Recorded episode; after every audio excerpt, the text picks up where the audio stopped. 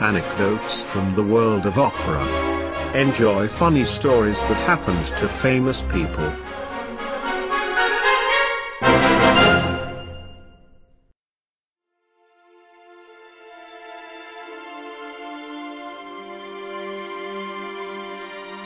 Anecdote number 18.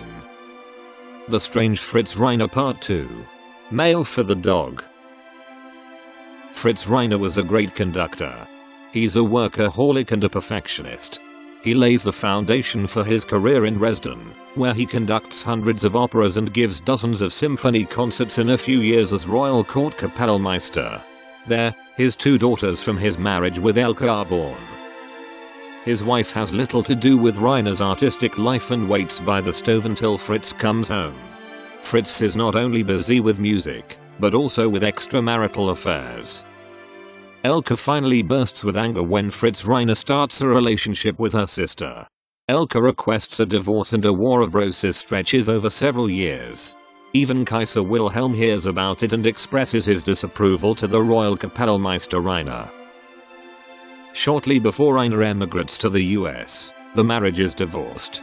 Soon after, Fritz Reiner marries Elke's sister Berta in 1921. The two then travel to Cincinnati, where Reiner has secured a prestigious position as chief conductor. History repeats itself. This marriage is also divorced nine years later, as Fritz Reiner begins a relationship with Carlotta Irwin. And, you guess it, the subsequent divorce is accompanied by a long-lasting Rose War. This social scandal leads to Reiner's dismissal as orchestra leader in Cincinnati. His third wife Carlotta has a strange quirk. She has a dog with which she is very attached. Whenever she is on tour with her husband and the orchestra, she writes a letter to the dog. The housekeeper has to read the letters to the dog every day.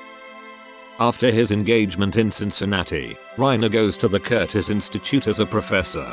There he is the professor of a conducting class. He teaches among others Leonard Bernstein, who always respectfully remembered his strict teacher. When Bernstein addressed his professor one day with an informal, Fritz, the maestro icily responded, Doctor, Reiner please.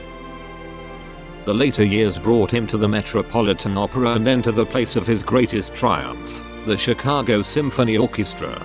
There, too, he reigned in terror, developing this orchestra with his perfection obsession to perhaps the best in the world.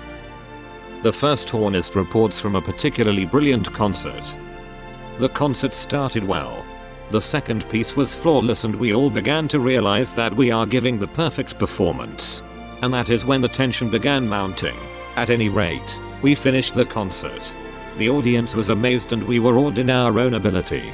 And as we came off stage, I saw Reiner standing in the wings at Symphony Hall in Boston and he was shaking hands with each and every musician as they came out. It finally came to my turn to shake hands and I noticed that Dr. Reiner was crying, with tears running down his face, so I took the liberty to ask him why.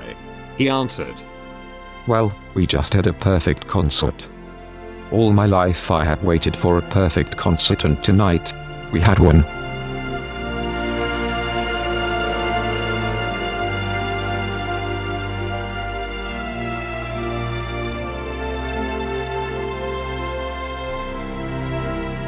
Listen to more about Fritz Reiner, Leonard Bernstein and much more in www Opera Inside, the online opera guide.